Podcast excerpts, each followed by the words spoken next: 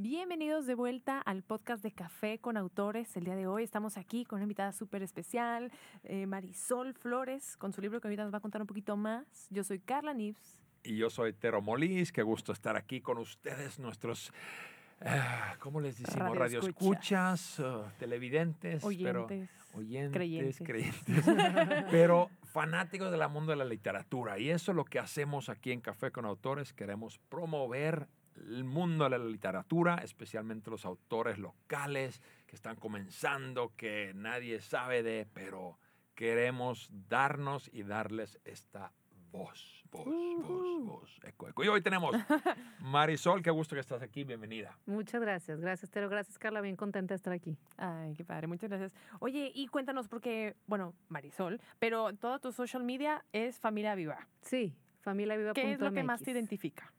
Eh, yo soy consultora de familias, uh-huh. este, la historia, long story short, vamos a hacer la cortita, eh, yo soy comunicóloga, yo soy, era fotógrafa y cambié toda mi carrera. Hola. Llevo diez años estudiando consultoría familiar, maestrías en psicología, en educación, este, un doctorado en desarrollo, y, en desarrollo humano y liderazgo, y me he ido especializando en la parte, desde que me hice mamá, uh-huh. hace once años, tengo una niña de diez y una de once, me hice mamá y mi mundo se transformó y me vino mucho la curiosidad de aprender sobre temas de juego, temas de educación, temas de crianza. Me especialicé en eso y ahora soy consultora familiar. Wow, wow. Sí fue long story short, ¿eh? ¿Lo, lo logré? Sí, ah. sí. Ah, pero, pero no te vas a salvar, Marisol, porque yo sí te quiero preguntar quién eres. Ok, yo soy eres? mujer, eh, yo amo a Dios, eh, soy mexicana, eh, soy esposa, soy mamá. Y soy muy soñadora, me encanta el arte, me encanta la música, me gusta cantar, me gusta mucho hacer crafts, manualidades, me gusta este, mucho jugar con mis hijas. De hecho, el proyecto de Familia Viva empezó así, compartiendo nuestros juegos en familia. Mm.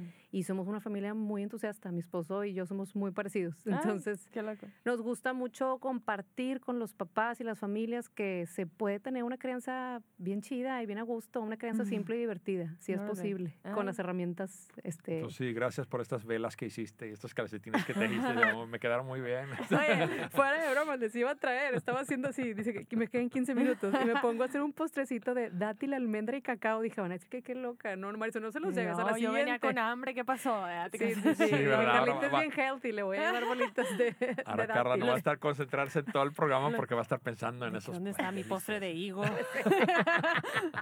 Lo esperamos a la sesión quince. Sí, sí. sí. Oye, pues cuéntanos, este, ¿cómo, cómo te fuiste introduciendo Produciendo el mundo literario, el mundo de la escritura? O sea, nos contaste un poco de tu vida profesional. ¿Cómo eso se vincula con este proyecto de tu primer libro?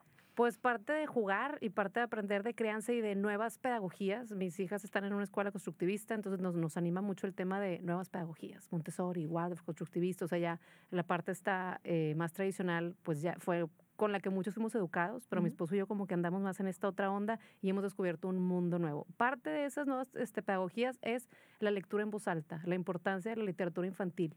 Y a veces los papás no, no lo traen a la mano. Y de verdad, o sea, la ciencia, y hay, hay evidencia científica que te dice que si a tu hijo, o desde que está bebé, le lees en voz alta y le, y le cuentas cuentos, tu hijo no va a tener broncas ni con su lenguaje uh-huh. y va a, a escribir y a leer, o sea, en la escritura lo va a hacer mucho más rápido. Wow. Y está comprobado. Qué interesante. Sí. Eso me hiciste recordar, digo, tenemos a sí. amiga en común, a Carol Padrón, sí. que también ha estado en el mundo de, de la educación. Saludos, Carol. Y me comentaba, sí, creo que ella, que los eh, niños, que por ejemplo en la pandemia veían por Zoom a la maestra, eh, en no sé qué edad, no sé qué edad empieza a hablar un niño, porque no tengo hijos, este, que esos niños No, no aprenden a hablar bien porque sí. no veían cómo la maestra movía la boca, entonces como que les era difícil imitarlo y que sí. había una distinción importante entre los niños educados por Zoom que en la vida real. Sí. Este, ¿cuál es tu, tu experiencia? O, o sea, todo ese tema pandémico que seguramente tengas ahí algo. Qué, qué padre tu pregunta, Carla, porque justamente si imagináramos que la pandemia no existió, la pandemia que tenemos es con los electrónicos.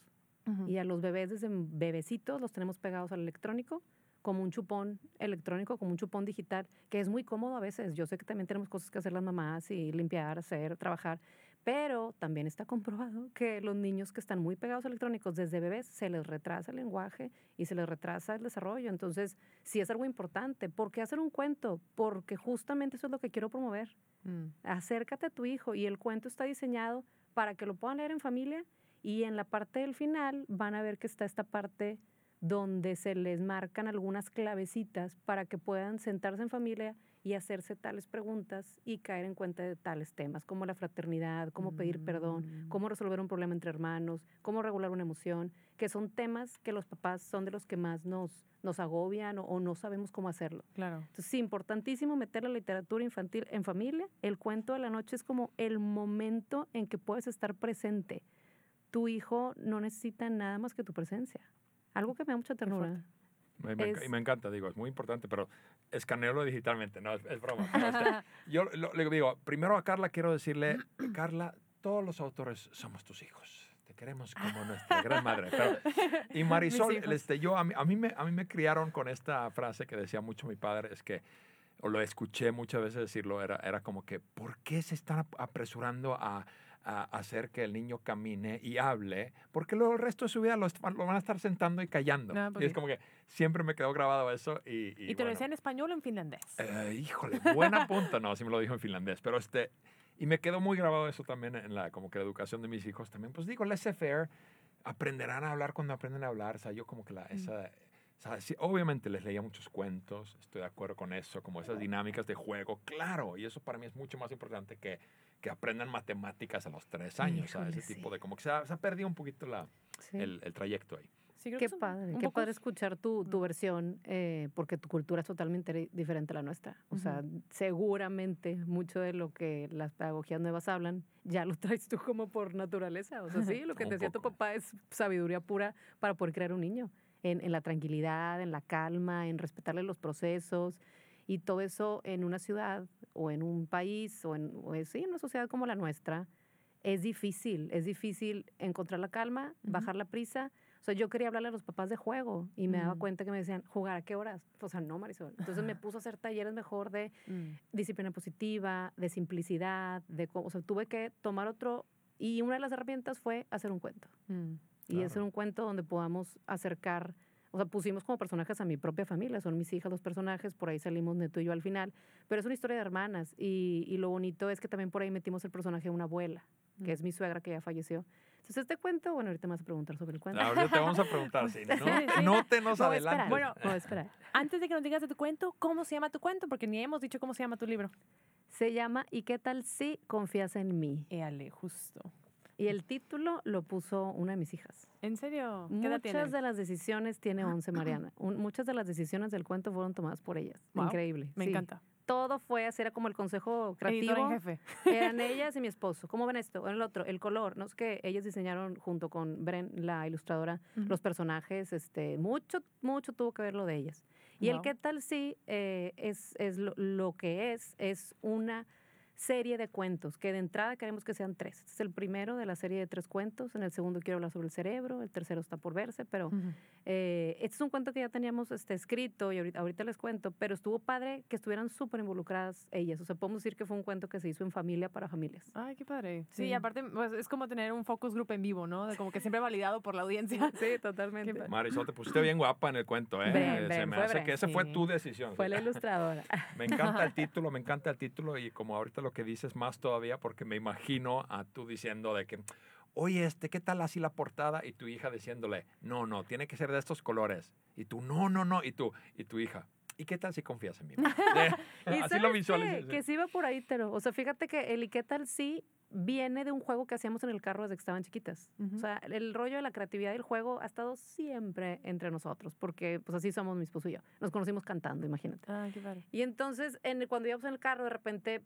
Este, si se empezaban a pelear o se empezaban a, a, a desesperar con el tráfico, decían, vamos a jugar, vamos a hacer un cuento. Yo empiezo. ¿Y qué tal si llega un elefante morado por la ventana? Ajá. Y la otra niña. ¿Y qué tal si el elefante morado trae dulces y nos avienta dulces? Y, y era hacer esta dinámica de hacer una historia con creatividad. Mm. Entonces de pronto a ella se le ocurre poner el ¿qué tal si? Y lo difícil era ¿y qué tal si qué? ¿Y qué tal si qué? Y el confías en mí, pues habla de esta confianza entre hermanas, pero puede aplicar para... confiar en Dios, en que tu hijo confía en ti, en que papá confía en los niños, uh-huh. en que en que la confianza, que a veces wow. nos falta mucho. Qué bien. Órale. Entonces, aparte, obviamente, de la aparente pasión por los elefantes este, y los dulces, cuen- y los dulces cuéntanos de qué se trata el libro. Vamos a llamarlo libro. Es un cuento, pero va. ¿De qué se trata? ¿Cuál es el mensaje principal? ¿Qué tal si confías en mí? Es una aventura entre hermanas de Nana y Tuti. Eh, Nana es Mariana y Tuti es María José, pero siempre les hemos dicho así. Se llevan año y medio y, y es una aventura en la que sucede... Hay dos escenarios. Su cuarto de noche, el momento del cuento, cuando papá les está contando el cuento, que, que quisimos meter esta figura del papá contando cuento, porque muchas veces es el momento que les queda a los papás. Hay un cuento hermoso que no tiene letras, está en el Fondo de Cultura Económica, se llama Click. Uh-huh. Lo ojeas, lloras. ¿En serio? Y habla de el papá, o sea, la presencia del papá en, esa, en ese momento de la noche, que llega con la niña y ves que suceden muchas, muchas cosas. O sea, se van a historias, a la selva, aquí y allá. Entonces, cuando vi ese cuento dije, ese es el momento que pusimos para iniciar nuestro cuento, el momento wow. con papá del cuento, la rutina, lo importante que es tener rutinas con los niños. Pero de pronto estas niñas se van, quieren conocer la luna y, y se, le, le hablan por la ventana a la luna y la luna les contesta. Y les dice, ellas les dicen, queremos ir a conocerte, luna, luna, lunita. Y la luna abre los ojos y les dice, les dejé algo abajo de su cama. Mm. Y encuentran un globo rojo. No spoilers. No spoilers todavía. Con un mecate. Y resulta que ese es el artefacto que les envía la luna para poder subir a conocerla. Mm. Pero en este camino a la luna suceden muchas cosas. Oh. Que ya no les voy a contar para que lo vean. Uh. Está muy, muy padre. Y está padre porque es una aventura de hermanas en donde los papás no estamos metidos. Uh-huh. Me encanta porque soltar el control nos cuesta tanto. Uh-huh. Y ellas aprenden cosas en el camino y se enojan y se, y se contentan y se, y se abrazan y se piden perdón y todo sucede en una relación de hermanas. Porque la familia es un sistema, pero tiene sistemitas, subsistemas. Uh-huh. Y uno de ellos es el, el parental, papás, hijos. Otro de ellos es el conyugal. Ahí no caben los hijos. Uh-huh, o sea, no. Nomás que luego se nos olvida a los papás, seguir uh-huh, siendo pareja, claro. ¿no? Y el otro es el fraterno, uh-huh. y ese subsistema es el que quisimos eh, eh, hacer ver en este cuento en el que todo sucede en ellas. Yeah. Hay ahí una, una guía, una mentora que es una estrella, un personaje no estrella, que ya al final ven de qué se trata, y está lindo porque pues involucra a muchos miembros de la familia. Y la luna ve en las niñas esto y se conmueve. Y bueno, ya no quiero hacer spoilers. Pero suceden cosas lindas. A lo largo del cuento les digo que hay cinco momentos que se, se marcan con una lupa escondida. Y al final te vas a la parte de información para padres y educadores. Mm. Y esas cinco lupitas nos marcan estos cinco temas. Que son, primero es la rivalidad entre hermanos. Y, y les pongo ahí cómo hacerle con rivalidad entre hermanos basado en los estudios de Jay Nielsen. O sea, les meto parte de, de que si quiera checar, esto es de disciplina positiva o esto es de este, Daniel Siegel. Y el segundo es identificar emociones, que eso uh-huh. es básico. Y luego pedir perdón, cómo colaborar se convierte en un ganar-ganar y cómo pedir perdón. Hay también un, pues una... una metodología de un psicólogo que se llama Everett Worthington. Está la clave cuatro, que es respirar para regular emociones. Y el último es, una relación de hermanos se trabaja toda la vida. Y quisiera que esa última clave fuera para los papás. Mm. Porque cuántos problemas no tenemos entre hermanos, ¿no? Claro, sí, sí, sí. Ya, te dejaste de hablar, qué flojera, se hizo bien raro a mi hermano, ¿no? ¿Quién sabe qué? Y bueno, ahí viene incluida la bibliografía. Y esa última parte, esa última clave es para como motivar a que todos busquemos hacer nuevos caminos neuronales. ¿Qué es esto? Que quizá nos quedamos con la idea de que es que mi hermano me buleaba cuando yo estaba chiquita, es que mi hermano fue bien gacho conmigo, es que mi hermana... Bueno, ya, ya pasó. Ya uh-huh. tienes cuarenta, tienes cincuenta, tienes setenta. Uh-huh. Puedes crear nuevos caminos neuronales para llevarte mejor con tus hermanos. Claro. Eso es promover la fraternidad. Y se wow. puede lograr. Hagamos nuevas experiencias. Si a tu uh-huh. hermano no le gusta... Eh, no sé, no le gusta ir a tal lugar, invítalo a otro lugar. Si no le gusta tocar ciertos temas, no se los toques. Uh-huh. Pero siempre se puede consigue recuperar. Otro hermano. Sí, ¿no? No, uno. Es, está súper padre. Me encanta que realmente está basado en la ciencia, está bien estudiada, que es un cuento, que no es solamente lo que Marisol piensa, como uh-huh. es mi libro que dice, según los estudios, esto y esto. Entonces, ¿qué estudios? Nunca se me olvidó taguearlos, ¿verdad? Entonces, este, eso los está muy bien. En mi cabeza, ¿no? Sí, según, mis, según mi opinión, sí. debería decir. Y eso lo cambié cuando lo traduje. Mm. Lo cambié a, según mi opinión, claro. ah, puse, porque según los estudios, ¿qué estudios? Es absurdo, es muy buen punto. Y me encanta que tenga eso, es como que para niños y también, oye, ¿quieres profundizar? Uh-huh. También hay para te llevas tarea. Padres. Y de todo ese proceso, o sea, ¿cuál consideras que fue como el mayor reto para ti a la hora de plasmarlo así ya en lo que es el día de hoy? Pues hacerlo. O sea, no, yo no me imaginaba, Carla, nunca. O sea, a mí nadie me dijo, te vamos a explicar cómo es el proceso de hacer un cuento. Si yo hubiera sabido, tal vez no me hubiera aventado. Neta. Órale. Por el tiempo que nos llevó, o sea, yo, el semestre pasado que dijimos, ya es el cierre, tenemos que sacarlo este semestre, yo dejé de hacer muchas otras cosas de mi chamba. O sea, decían muchos no, porque decía, estoy por publicar mi cuento.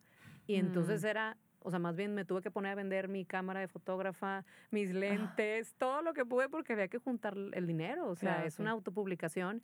Y, y lo, lo, el reto no se sintió tan fuerte porque siempre hubo ángeles cerca, gente que ayudaba, mentores. Y el equipo que hicimos, este, Bren, como la, Bren Cárdenas como la ilustradora, eh, Aurora Treviño como nuestra editora, que es de mis mejores amigas de la infancia, pero esto se dedica, es editora y es buenísima.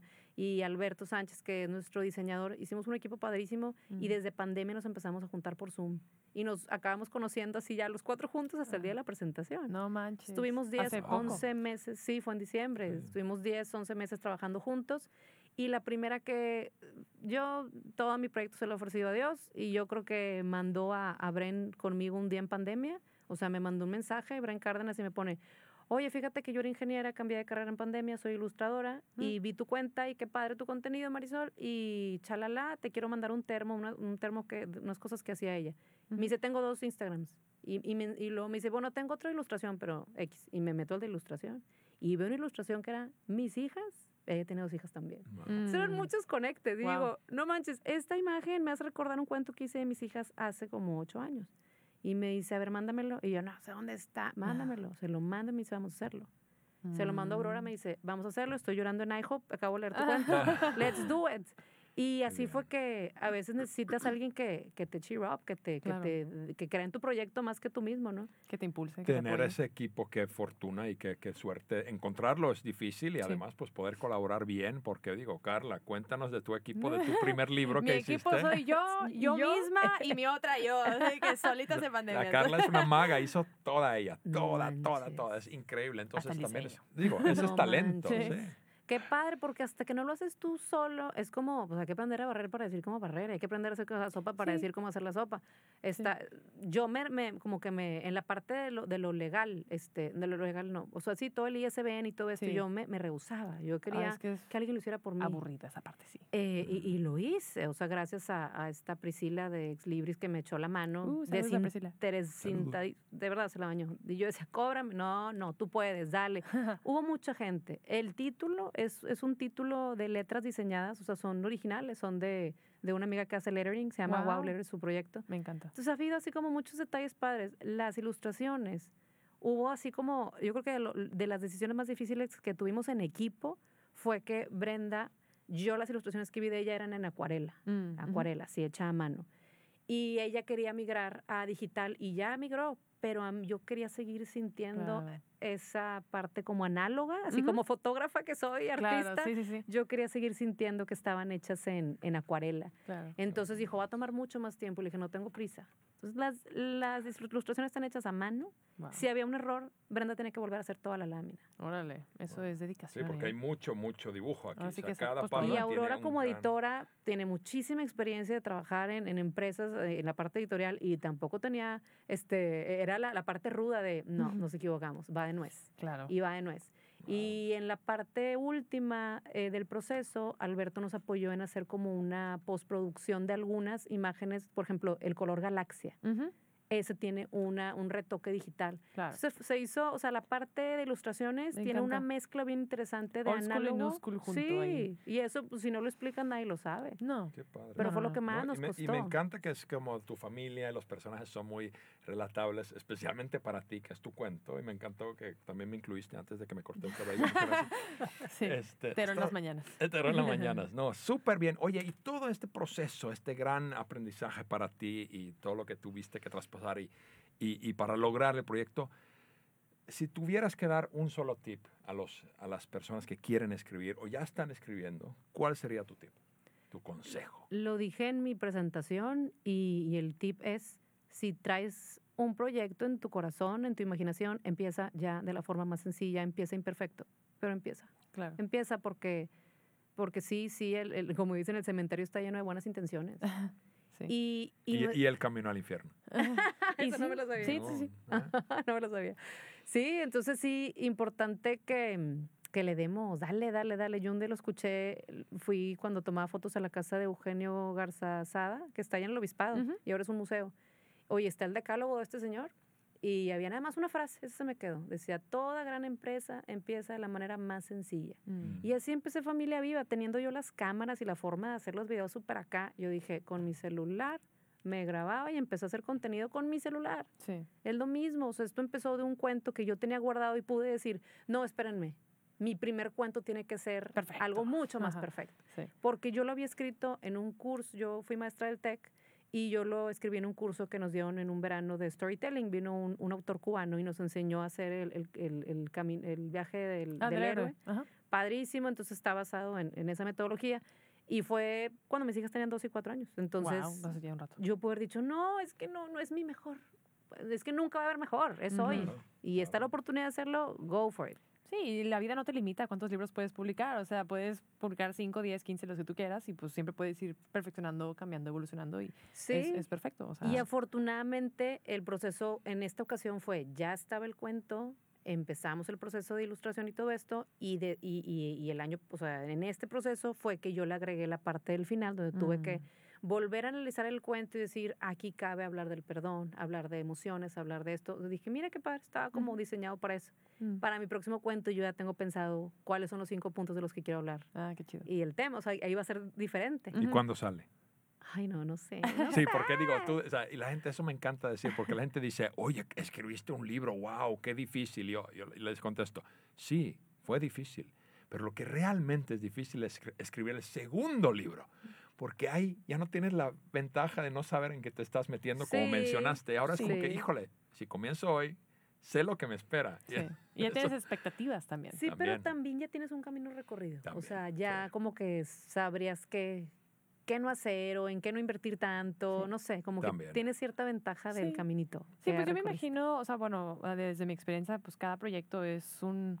un recorrido distinto, o sea, de las cosas buenas, las cosas malas, a lo mejor la, siempre uno puede estar más motivado de que mi primera publicación, voy, sí, a ser autor, y el siguiente dices, ay, bueno, pues, pues ya soy, o sea, nadie me obliga a escribir otro, sí, por así decirlo. Famoso. Ajá, de que, nada, digo, es subjetivo, ¿no? Pero qué padre, y creo, pues va a ser bien interesante en el momento que sea, cuando vengas con el segundo y nos cuentes, pues, cómo fue. Ya verás que sí, me están motivando. No, bueno, y la gente que, que, que les digo que tengas algo en tu corazón, es, escríbenos. Yo creo que mm, haces una publicación como esta y como, como ustedes la han hecho, y creo que también aumenta tu humildad. De neta, lo que necesiten, ahí estoy, para lo que sea. Y me encanta, sí me han escrito de que ya se ven cómo le hicieron. Y yo, pues aquí sí, me lo mandó Pris, pero escríbele a ella. Y acá, sí, las hay, Amazon con este chavo. O sea, sí, encontrar esta gente que, que te ayuda a, a poder hacer las cosas que uno no sabe hacer. Exacto. Y ya, por eso vengan a las sesiones de Café con Autores. Eso. Eh, justo iba a decir, sí, eso. O sea, somos la comunidad de justamente apoyar a cada persona que quiera escribir. ¿Cómo? ¿Dónde empiezo? ¿Cómo le hiciste tú? De eso se trata esto. Uh-huh. Vénganse a los eventos, pero antes de eso, hablar de los eventos que vienen, Marisol, ¿cómo te podemos encontrar en las redes sociales? Sí, me, me encuentran en redes sociales. Eh, la que más muevo y es un espejo de Facebook es Instagram. En Instagram me encuentran como familia viva punto m x, pero igual estamos en Spotify. Hay un YouTube channel lleno de, de entrevistas y cosas bien interesantes que pueden ir a ver. Eh, y nuestra webpage es familia viva punto m x también. Hay una webpage mía que se llama marisol flores punto com y así. Pero no entran ahí así como que no, son mis viejas fotos, ¿no? De hecho, no, la cambié y ahora ya es de consultora. Muy, sí, ah, pueden entrar ahí. Está actualizada. Ay, muy bien, muy, muy bien. bien. Pues ahí pueden encontrar a Marisol en sus redes sociales para preguntarle lo que le tengan que preguntar. Y también, pues obviamente, aquí es el Q para invitaros a las sesiones que tenemos. Marisol, participante de la sesión quince, el primero de febrero. Y pues bueno, ¿cómo va a estar la dinámica de los eventos de este año? Te lo cuéntanos. Este año las dinámicas eh, van a ser cada mes, una vez al mes, el primer miércoles de cada mes. Siempre el primer miércoles, así nomás. Acuérdense, el primer miércoles de cada mes, Café con Autores en Ojo de Agua, que está ahí en este, cerca de Plaza Croma, en, en, en Ricardo Margain. Ricardo Margain. Está padrísimo el lugar. Invix, Invix, Invix. Este, y, y los invitamos todos, por favor, síganos en las redes sociales eh, como Café con Autores para enterarse de todos estos eventos. Ahí vamos a taggear a Marisol, uh-huh, y toda la información, pero...